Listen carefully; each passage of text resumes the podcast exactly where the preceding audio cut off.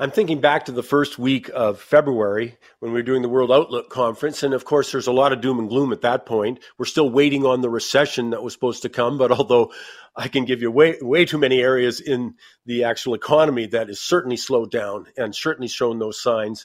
So we're talking really about an official announcement of recession. But the bottom line, it was negative there. But we had uh, the chief strategist for Wellington Altus Wealth. We've got James Thorne here. And man, he was the only guy who got it dead right. He said, look for this correction. But then he said, look for a huge move in tech. Isn't that exactly what we've experienced here? That's why I'm so pleased to get Jim back on with me here. Jim, as I say, nothing like a good call. well, you've made you done for me lately, right? yeah. Well, that's the worst thing about this business. But no, I mean, you've made a lot of money because you were right on it. You didn't wait. You didn't. Wasn't a momentum trade. It was an understanding of what you saw coming. So I want to focus on a few of those things because you you nailed it. We've all heard about artificial intelligence now. We've heard about Chat GPT. You talked about it back then, but tell us the implications and why you thought it was going to be so profound.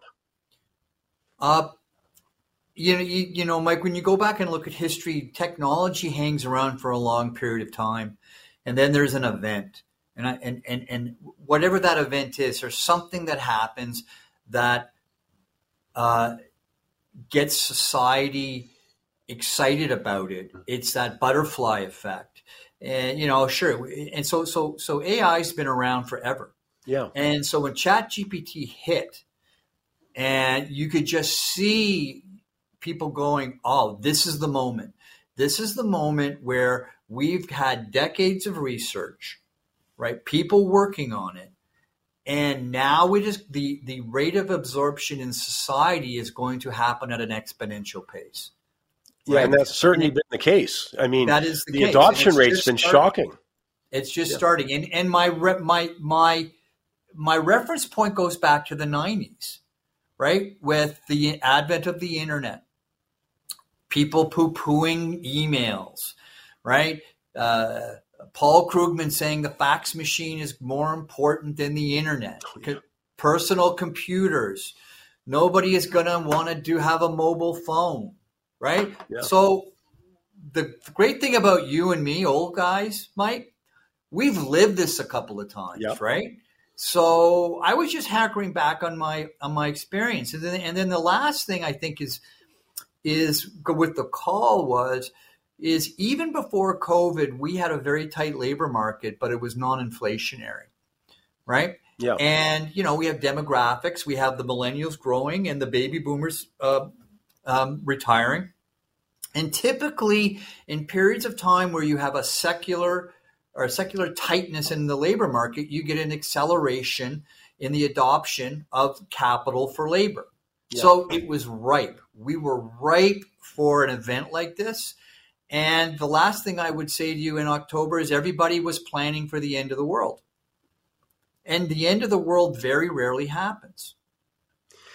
Well, it's you as you look forward. So it's one thing you you got on the move early, you looked at that move, but now have we gone too far, or even on the short term? I mean, you mentioned, of course, yeah, I remember also uh, 2000 and the dot com bubble. Now, I don't see the same signs though, because in the dot com bubble, to bring everyone up to speed, if I had a mining company, I just stuck the dot com on the end of it. Yeah. You know?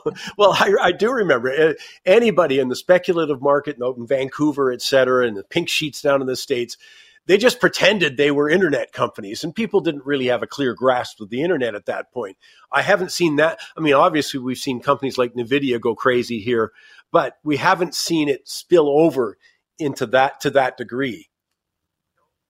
No, I, the, the difference between now and the 90s is is today big cap tech has embraced this technology early on. So I, I would expect in a year, we, the bear market low is October. So typically, what's going to happen now is just let's use behavioral finance in the sense that um, you've got managers that are significantly behind their benchmark. Mm-hmm. Yes. So fundamentals really don't matter this year. So I would expect the market to go higher into the end of the year.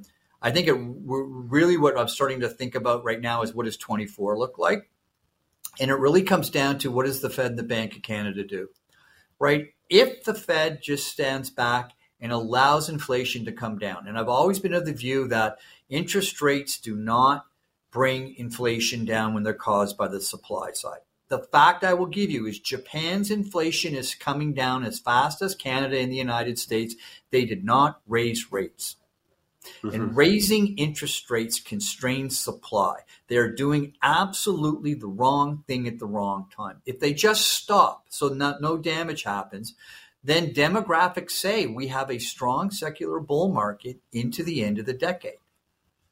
And so how does that how does that play out is the big question. So big companies actually driving and adopting the AI is really a big difference, I guess, uh, compared to 2000 when it was all the small ones. So that that's got to have you know really a profound difference. It'll be the other way when adoption comes. Yes. So we don't. The 90s was all about the introduction of the internet, and now we are just starting to get different variations of the internet in our lives. So so AI, blockchain. They've been around for a while, and so we think that we're in a period of time of rapid adoption, mm-hmm. good innovation, and so we would expect companies that embrace it will, will, will, will do great. We think technology is the place to be. And so we think that as long as the central bankers, and that's a big if, right? don't yeah. fly the plane into the side of the mountain, don't create a severe recession, then we are going to have a really nice secular bull market into the end of the decade. I, I, am worried, though, and I'm seeing a lot of recessionary numbers uh, coming out. They say Jerome Powell again this week said, "Yeah, you know, we're going to bump him up another couple of times." Sounds about right. I think were his words, and some of the other governors. Uh, yeah, so I mean, it remains to be seen if uh, they. I mean, they didn't have this. Let's face it, they got inflation wrong. October 220, they're saying we've got to get prices up. Literally, you know. Then we get to it's just transitory, no big deal, and then we get to holy smokes and I think they're surprised at this point that it hasn't come down. Yes, but let's go back to the basic question that when we first met is there is too much debt globally yeah. to be able to absorb high interest rates. So the banking crisis in the United States has not been solved. No. Okay. Yeah. So they need to, I'm going to be a little bit esoteric, uninvert the yield curve and get the yield curve steep. They've got to start cutting rates by March of next year. Okay. That's basic math. I, I go from the view is that they are, uh, and, and this might be controversial, but I think Tiff Macklem and Jerome Powell are very cerebral. They're smart people. And I think that they're dealing with a very difficult situation in the sense that they're unwilling, like Paul Volcker in the 1980s, to go after the governments and say that deficit spending is inflationary. They are unwilling to go on the record and say it. But basically, what they've got is we're dealing with we're dealing with the MMTers that are in control yes. of the purse strings in Ottawa and in Washington, and so they're between a rock and a hard place. So we would expect, though, given the debt ceiling that was uh, agreement that was signed, that you know, in inflation coming down, that they they will not have to raise rates. And I would suggest to you that the inflation that we're going to start to see is going to be dramatically to the downside. And so, Mike, the proof in the pudding is going to be in the next couple of months on how Mr. Powell reacts to a rapid decline in inflation. And I think he and the Fed knows what they're doing. I think it's very frustrating. Same with the Bank of Canada. I think it's very frustrating because the data is, they, they know they're the preponderance of the data suggests that there is a rapid decline in inflation. Okay. And they're trying to make, you know, type, walk that tightrope yeah. and deal with, with inflationary pressures that are coming from Ottawa and Washington, D.C. So they're doing the best they can. I could easily sit here for, for hours and just complain about them. I've been very hard on them, but let, let me just be frank about Jerome Powell is, you know, he did what he needed to do to to make sure that the banking crisis did not spread in the United yes. States, but he hasn't solved it. So it's really simple. We've got 144 per 140% debt to GDP in the United States public. We've got almost 190% personal debt to disposable income in Canada, highest in G7, if not the OECD. We cannot survive on high interest rates. So they can say what they want. The math just doesn't play out and an important point that you made is that you know the time is clicking for them because we have this overwhelming debt issue. It's going to get worse. I look at the commercial uh, office buildings and the degree to which they had loans coming due and now we're in sort of uh, some level of default. You know i mean that's a, that's a story that's got a long way to run. They really can't afford to have these rates up for much longer. And as you say you're looking for some change at least by the first quarter of next year. They, they, they literally can't afford it Right. The loans that they are giving the banks to, to basically allow them to survive and not sell those bonds that are portion a part of their tier one capital that's trading way underwater because they mm-hmm. bought those bonds in 2021 when interest rates were at zero. Those loans come due in March. Yeah. So I don't know. I mean, everybody's sitting here saying higher for longer. These guys two years ago said that interest rates were yeah. going to be low forever. Why should we? And, and, and what Mr. Powell said in Washington this week was we're committed to the 2% level and inflation is above 2% according to the bank, uh, sorry, to Bureau of Labor Statistics. That's what he should say. Yeah, it's, yeah, of course. That's not uber bearish, but, but the yeah. media, the media sits there and goes, you know, so so I I am uh, what I'm hoping for, and I think this is true, is that as long as the data comes in the way that I think it's going to come in, right? If you use real time, so let me just get CarMax came out and reported today. All right, seven percent decline in used car prices. Right. Yeah. That's not what Stats Can says, and that's not what the bank, or sorry, uh, the Bureau of Labor Statistics. If you look at real time data and you price in also real time real estate data, inflation is 2.4%. Yeah. And well, that will come through. Now, how they react to that number over the next coming months will be very telling, very telling.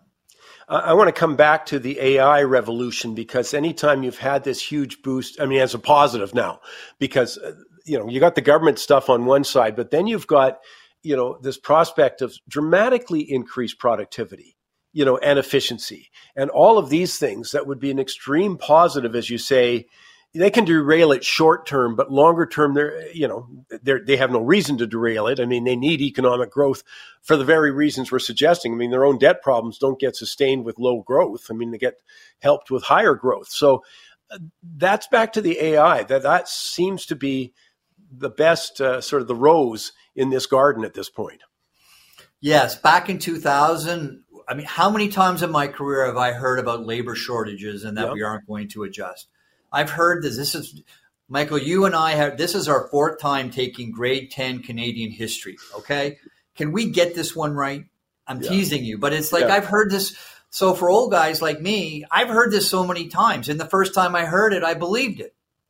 Right? Yep, so so I. we're going to adjust. We're going to innovate. People who think that they're lazy and people that are not productive, we have negative productivity. That's a couple of things. People, so what does that do? That substitutes, that accelerates capital for labor. And it's also suggesting that government spending is inflationary. I mean, yep. these are just basic tenets that will and need to get solved. Raising rates doesn't do anything for this. And so, what I would suggest is that we're going to see a dramatic decline in inflation coming through the summer. And then the key for me will be Jackson Hole. And what I'm expecting Chair Powell to say then is that we are sufficiently restrictive. Okay. Now yep. think about this, right? If the two year, it's about real rates. If if the overnight rate in the United States, the Fed fund rate is five percent, and I'm talking to you about real inflation, real time inflation, is at two and a half percent. That means that overnight real rates, right? You take into consider yep. inflation, two and a half percent. That is the tightest that we've seen in decades. Falling inflation tightens credit standards, and they know that. Yeah. They're just biding time. Now, let's be fair, Mike. If inflation comes down, and they still keep doing the same song and dance that they don't see it coming down, yeah. then all bets are off, okay? All bets are off. you know, and you'll forgive me for not having total faith in them, given their track record. Uh, when you look at the markets right now, though, and if you looked at something like the AI move, Nvidia, and and you know the the, the well publicized dominance of around eight or nine stocks moving the market, but now we're getting some follow through, or we've had had some follow through. Um, if what are your advice to the investors? I mean, again, if they're traders, like, and this is why I always make that distinction: are you long term or you short term? Short term, you got to allow for changes in the market and short. Uh, but if I was a longer term investor, what kind of things am I looking at? I think okay. So first, I would say is uh, be very careful of what you hear on TV. That's the first thing, right? The the cu- cumulative advanced decline line for the S and P 500 is making a new lo- new high. Yeah. So it's just not five stocks or ten stocks, right? Okay, great. That's first. Two is look at secular. If I was worried about a recession, then homes home building stocks in the United States would be getting hammered. They're at all time highs. Semiconductors are at all times high. Are there areas that are very challenged? Of course there is. So what, what I am suggesting is that you need to sit back and look at the structural secular themes that are going to be going mm-hmm. forward and position your portfolios accordingly. So this is not going, you know, and the economy adjusts, right? Right. So what what what what do I say by that? Millennials are going to be buying homes right? So you've got millennials are in the home ownership phase of their life, just like the boomers were in the 90s. And we've got mass migration in the United States away from democratic states to Republican run states. Yep. So if you look at the economy in, let's say, Texas or Arizona or the South, it's completely different than what's going on in New York and California. Flyover country is fine. Okay. Yep. And so what I would suggest you do is think about a couple of things excessive levels of debt, slow growth.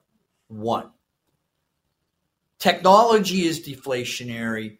Two, they have to get rates down. Three, so you're in a slow growth environment with declining inflation and declining interest rates. Build your portfolio accordingly.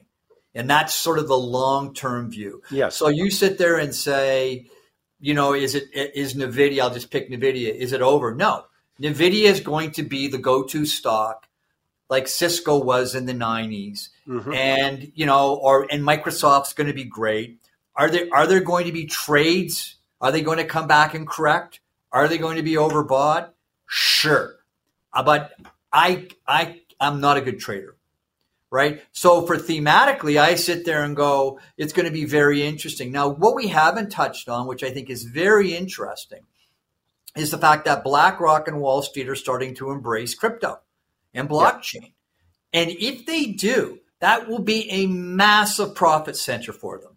And if they do, that will mean that their earnings will grow and they will evolve. And so I am looking at the banks right now aside from not right now, but thinking, you know, when BlackRock and Fidelity and Deutsche Bank, when Wall Street starts to embrace crypto and blockchain, that is a way for them to think about a renaissance and a rebirth. And if you start getting financials participating, then this is going to be a very strong bull run into the end of the decade. Uh, fascinating, and you've done a beautiful setup for Joey Tremprilli, who's going to be with me talking Canadian Bitcoiner, but talking about the latest SEC on Coinbase, SEC on crypto, but also Larry Fink. All of a sudden, calling it a fraud, and now saying let's do an ETF. you know, with BlackRock, your point is just. Uh, beautifully made and, and incredibly important. Jim, I always appreciate getting a chance to chat with you. Uh, you give me about 73 things to think of right now, all valuable. And as I say, pat in the back for getting this environment right. Uh, great stuff. Many thanks. Thanks, guys. Take care. Have a great weekend.